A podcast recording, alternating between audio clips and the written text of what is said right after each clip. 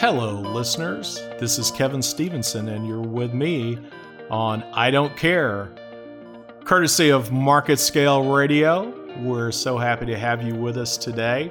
Uh, you can always uh, hear the uh, podcast on Spotify and iTunes. It's usually dropped pretty soon after the show airs at 9:30 Central Time on MarketScale Radio. So um, our world is in a really strange place right now.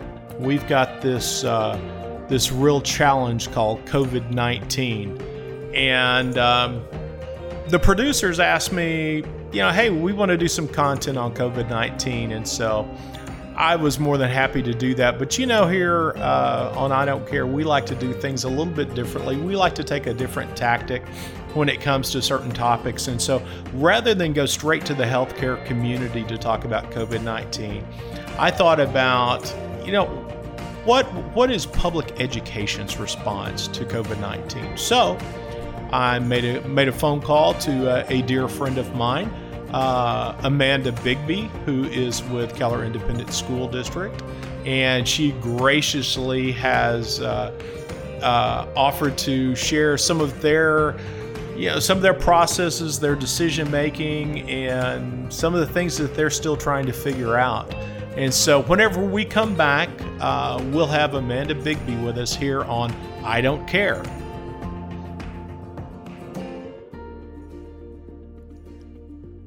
And we're back with I Don't Care with Kevin Stevenson. And uh, we've got a really interesting topic tonight. Uh, surprise, we're talking about COVID 19. But instead of taking it from a purely healthcare perspective, I wanted to bring in a really good friend of mine. And it's not going to surprise my listeners that it's another Baylor graduate. this is Amanda Bigbee. Amanda, say hi to the listeners of I Don't Care. Hey, everybody. Sick on Bears. Sic Bears. There you go.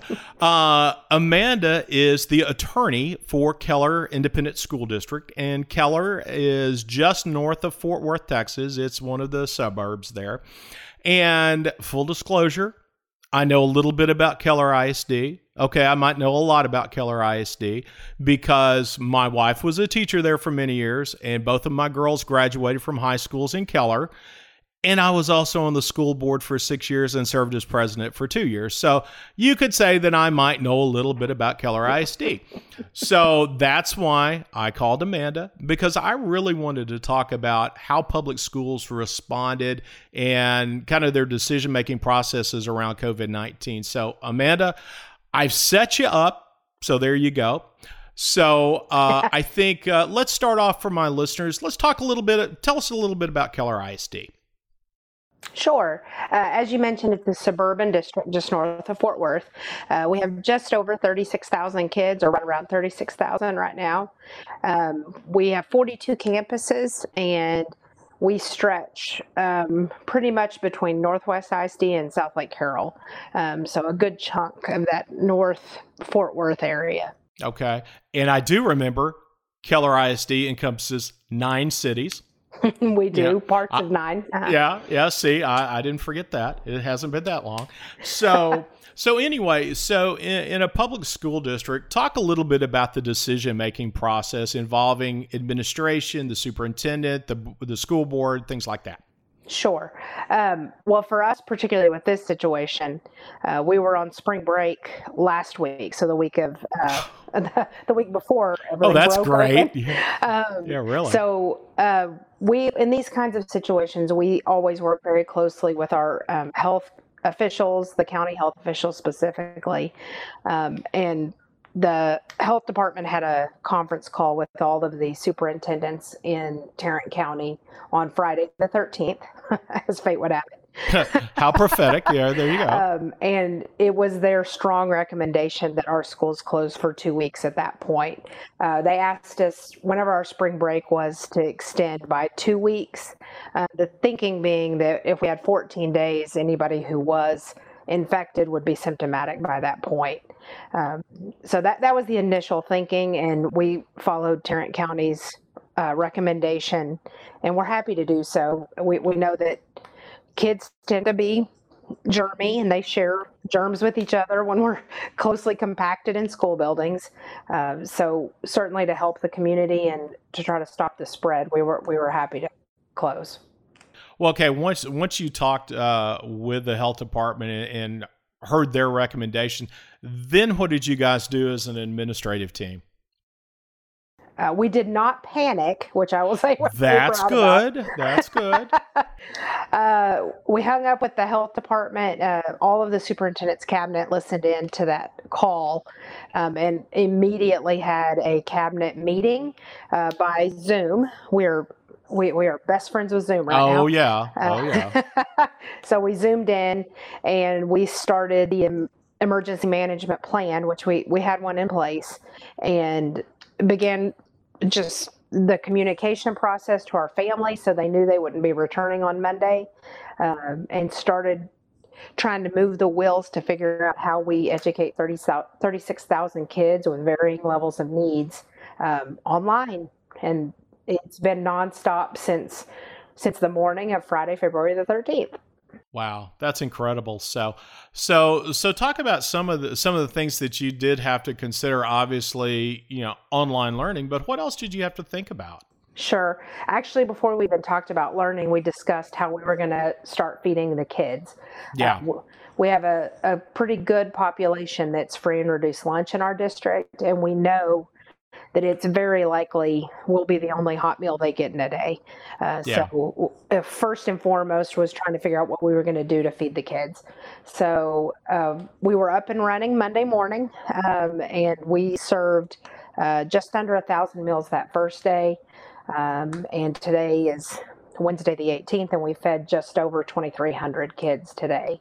Okay. Um, so so how are you how are you doing that? Are they coming in? Are you are you taking it to them? What? Uh, we had a little bit of a discussion about what this was going to look like. We knew we couldn't allow them in the building because that would defeat the purpose of the social distancing and, and protecting the community.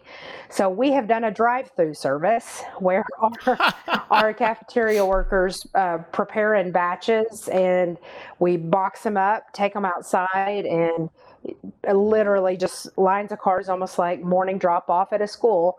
They line up, and we have 11 campuses that are serving, and they in and out. We we serve from 11 to 1 right now, and we're adding breakfast um, probably next week. So uh, apparently the the lines are moving swiftly, and as long as there's a kid in the car, we'll give them a meal. So it's go, it's going pretty well. But that was our that was uh, quite literally our first um, decision was how are we going to feed them on Monday. Yeah, yeah, I would imagine that. You know, that was a. It's amazing that you were able to turn that around over the weekend too. That's pretty cool. I was pretty impressed with that too. Our uh, cafeteria staff is amazing. Um, shout out to Sodexo because they really did turn it around quickly and uh, were able to get it up and running in no time. Yeah. You know, all of us have disaster plans kind of set, but this is like nothing any of us have ever faced. I, uh, we have morning huddles at my hospital, and you know we're a Catholic organization, so we have a, refl- a reflection and a prayer. And, and, I made the comment today. We we have a staff member literally at our hospital who's been there for 48 years, and I said none of us have seen anything like that. This, including Debbie, and so you know all yeah, and so all of us are really you know it's not like we're making things up on the fly, but we're making things up no. on the fly. We absolutely are. I, I remember H1N1, we met, we had calls with the health department, but there was never even uh, close to a recommendation that we quit, that we closed down the buildings. So this is truly unprecedented. And um, we're really fortunate that we're in a time in society where so many have technology capacity that it's made that transition much, much easier. You know, uh, I was thinking about that too because I look back in my first year or two on the on the school board, and I was first elected in 2007.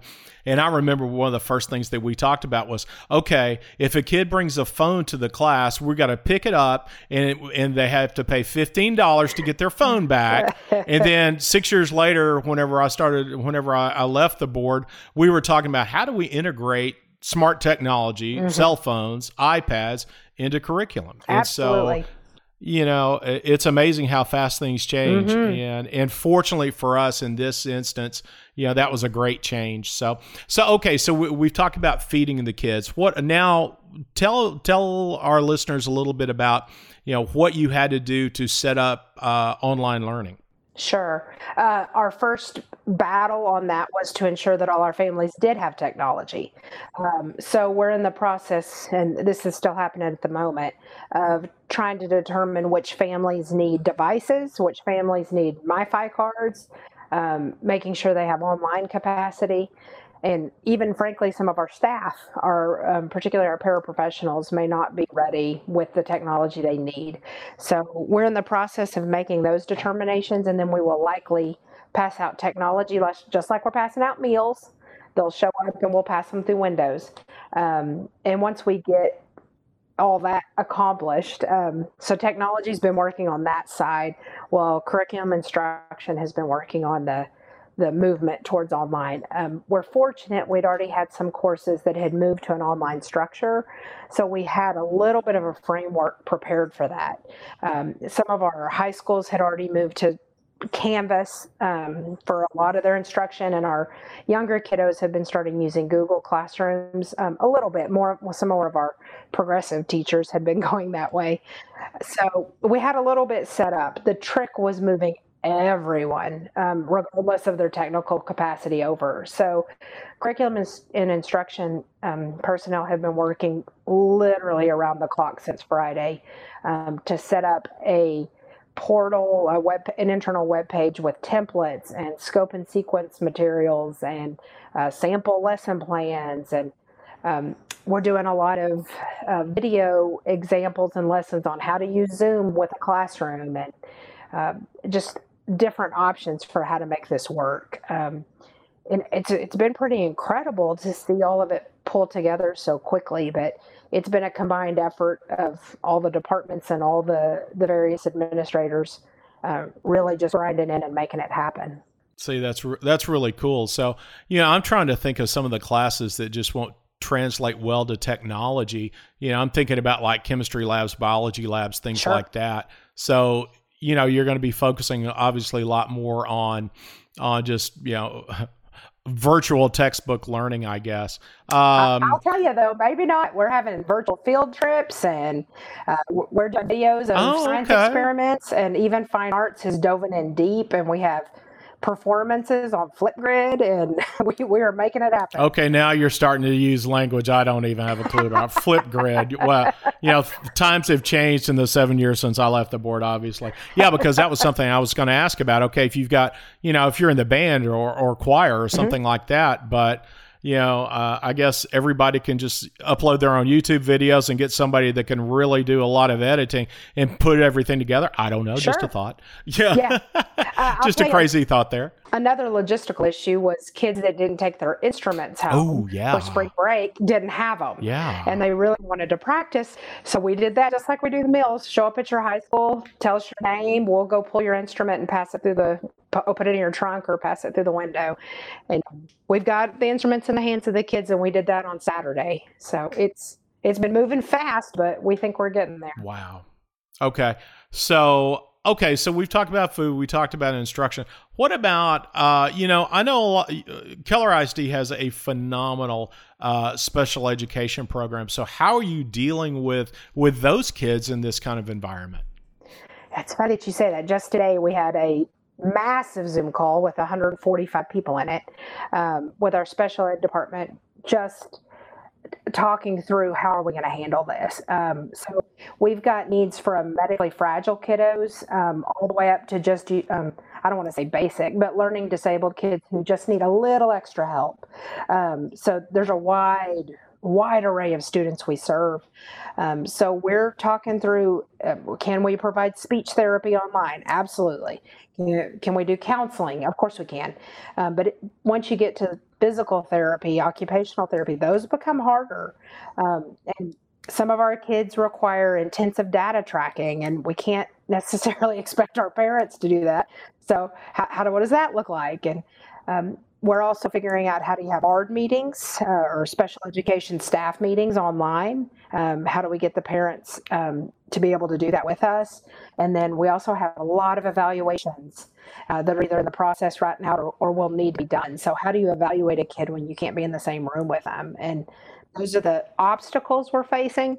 Um, we're getting information from the federal and state government a little bit at a time. It's kind of seeping in, and um, which is good and bad. We appreciate the guidance, um, but every time it changes, it kind of shifts the plan a little bit um, to make sure we're in compliance. Our, our number one goal right now with our special ed population is to make sure they're served, and then we'll figure out we'll figure out the logistics and yeah, paperwork exactly later. But we're just doing our very best to make sure they get the services they deserve. Okay. Uh, okay, from from a say a, a, health standpoint, a school nursing standpoint, uh, do y'all well yeah do y'all serve kids that you know may not be in the special ed program, but you know the school nurses is an integral part of of their lives. Uh, sure. How's that working out? Well, right now we have nurses deployed at every meal location because they're screening um, child nutrition workers before they're allowed to work. Uh, we, we certainly don't want them passing the virus if we can at all help it. Uh, so some of them are really busy right now. And then we've had kids uh, who left medication in the nurse's office because they expected to come back on Monday. So we've been in the process of figuring out how to get insulin back to kids. How do we get inhalers back to kids? Um, and we're doing the pickup process on that as well. Um, so it's it's there's just a lot of logistics on that. The nurses have been invaluable in the conversations uh, with special ed and, and, just trying to figure out um, how we can take care of our staff as well as our students in this situation because our staff many of them are still having to show up uh, to cook meals clean the building um, the mail doesn't just stop. So so somebody's got to collect the mail. Somebody has to sort it. So, so true. There's some just yeah. mission critical people that are still in the buildings, and frankly, we still got to pay our bills. So some some of the finance folks are still up there, and we just have to clean behind them uh, faithfully. So it's it's been an ongoing learning opportunity to figure out how we keep doing business as much as you can at home, but some things just still have to be done in in that physical space. Yeah, yeah, and, and that's kind of the same thing with us in the hospital environment. People think, well, everybody in the hospital needs to be there. Well, you know, we've got a lot of a lot of business people, and as you said, a lot of finance people yeah. who can do their jobs from home. And so we've what we've tried to do is we've tried to uh, eliminate or, or try to mitigate the risk as much as we can for mm-hmm. the non-clinical people. Uh, and so we're and we're kind of in the same boat you guys are. We're we're in midst in the midst of evaluating that and trying to decide on okay what technologies do people need, what softwares do they need on their on their uh, work laptops that they've been taking home, but you know it's not translating well for them at home. Sure, sure. We also have a lot of human resources issues, and uh, you, you have to figure out if your non-exempt employees are working, how do we keep track of making sure they don't go over 40 hours or at least they're tracking all their time? And we don't know what do you do when you're closed but still getting paid? Do you, if you're not able to provide instruction or not able to do your job because you're ill or, or whatever, do you take a personal day? And there's just a lot of unique situations that we're having to figure out what that looks like in this new environment. Yeah, and, and, you you hit the nail on the head. It's a new environment. Like I said, nobody's been through anything like this before. You know, I, I use the the not even a comparable example, but but nine eleven, sure. and you know, unless you were in the the specific areas affected, uh, clinically we were back in business. I mean, we never stopped, and and we were back to a clinical norm within a day or two. Uh, this we don't we don't have a clue when normal will be if normal ever returns. Yeah, that's part of the difficulty for us right now is we just don't have any clear indication, and it's because no one does, of when we will be able to go back. But we, we don't have any doubt at some point we will go back into buildings and have traditional school. Um, but it, it we just don't know if it's going to be weeks, months, next year. We, we don't know. So we're also struggling with what do you do for all those like rite of passage things for seniors? We know how crushing it is that you'd miss prom and graduation. Um, so it's really a matter of trying to figure out what that looks like and how can we still honor and honor traditions, but do it in a completely different way that's safe for the community.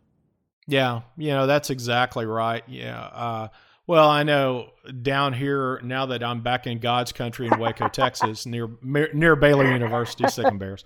Uh, you know, Baylor has already uh, said that uh, the rest of this semester will be all online, and graduation mm-hmm. ceremonies are canceled for May. And any May graduates who do want to walk can walk in August. And so, you know, everybody everybody's trying to adapt as best they can. So okay so so we've talked about three pretty big topics or four pretty big topics so far. Anything i've missed? Any you know anything else that y'all really had to or, or that you've really had to spend a lot of time thinking about? Uh our board meetings. Uh-huh. Oh those could have been virtual years ago. I'm just saying. Okay, so so so what are y'all what are y'all doing on board meetings? Practicing social distancing, maybe having everybody in you know yeah. along the walls or something. Well, our, we thought about it. Our first one is Monday, this next Monday, the 23rd, and we have uh, decided to go completely digital. Uh, the Attorney General has lifted some of the restrictions regarding um, people being at the location of the meeting, um, but it's tricky because we're still required to take public comments. So we're, we're, we're we've yeah. been toying with trying to figure out how that happens and how do you not subject the public to a health crisis, but still enable them to to talk to those that that, that represent them in the school system. So um, we're, we're, thinking creatively, and we're gonna we're gonna get there. But it has taken. Uh, and I'm a lawyer, so for me, it's taken it's taken an inordinate amount of time. um, and then there are just some things that we need the superintendent to have the authority to do. So we have to do some resolutions regarding declaring an emergency and um, we have public information requests that are pending and we can't get into the building to find the records. So things like that are causing us a little bit of consternation. Yeah, and since we closed on Friday, we received two subpoenas. Oh, good. So yeah. I'm, tr- I'm trying. The courts never out. stop. There you go. Uh, they haven't yet. So I'm trying to figure out how do we get records and people to courts while we're closed, and it's just it, it's it, it's a very interesting and academically challenging uh, way of thinking about things in a whole new way, and. Uh, it's sure energizing. You, I'm not sleeping a whole lot, but we, we're getting it done, and it's it's much like building the airplane while it's flying, but Oh, that's that's a good analogy. Wow. we're we're hanging on to the wings, but we'll get there. Well, that is very good. Yeah, you know, uh, people ask me, "Well, how are you doing?" And I said, "You know what? This is what I live for. I, I like I like the crisis. Day to day operations is always fun, but you know, when you've really got to mm-hmm. start thinking creatively and and then you see teamwork and culture uh, at its sure. finest. You know, whenever whenever everybody's pushed up against the wall, uh, you really see uh, you really see the good rise in everybody. Absolutely, so. I definitely work better under pressure. So this is yeah, this is a nice spot for me, but. I ain't gonna lie, I'm exhausted. I need a weekend. I bet. I bet. Yeah, no kidding. Uh, so, any final thoughts, Amanda? Um, I, I, the only thing I would say is I can't tell you how proud I am of our educators. Uh, they are showing up, they are reaching out to kids to make sure they feel comforted. Um, they're reading to them on Zoom meetings and on Facebook, and um, they're they're trying things that are uncomfortable for them in terms of technology. And it's just inspiring to see how hard they're working, which makes us work even harder to support them. But um, I, I don't think that people always see how critical the school system is until moments of crisis when you realize how much they provide, until you realize how many kids we feed and how much medical support we provide, and how much even psychological support we provide for many of our kids. So um, that's another thing. Our intervention counselors are working overtime trying to make sure the kids that are uh, just facing mental health issues are cared for right now. But it's it, it's inspiring to see how hard they're working. Um, sometimes even uh, probably neglecting their own families a bit. Uh, but it's, uh, I, I, want everybody to feel comforted knowing we're doing everything we can to, to make this as normal as it can be. And and that you know you're exactly right. Uh, you know, kudos to everybody, uh, all the teachers and all the administrators and the support staff Uh, and do me a favor, tell all of my friends at Keller ISD how much I miss them and tell them hi for me. Oh, I sure will. We miss you too. Okay. Amanda Bigbee, thanks so much for joining us on I Don't Care. You're so welcome. Thanks. Okay. Bye.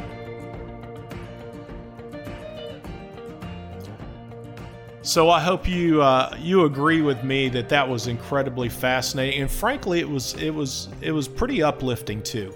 You know, we we tend to forget uh, oftentimes how how heroic our teachers are and our folks who work in public education. And so just hearing some of the some of the things that they had to deal with and how quickly they implemented this. I mean, that was just amazing that they were able to start feeding a thousand kids virtually within about uh, two and a half days. And uh, uh, so uh, I'm I'm really excited to to know, and, and I'm very proud to have been a, a part of Keller ISD for as long as I was, and so. Uh, you know, next time you see uh, you see any of your teacher friends, I was going to say hug them, but you know, maybe give them a, a high five, uh, kind of an air high five, or or an elbow bump or something like that.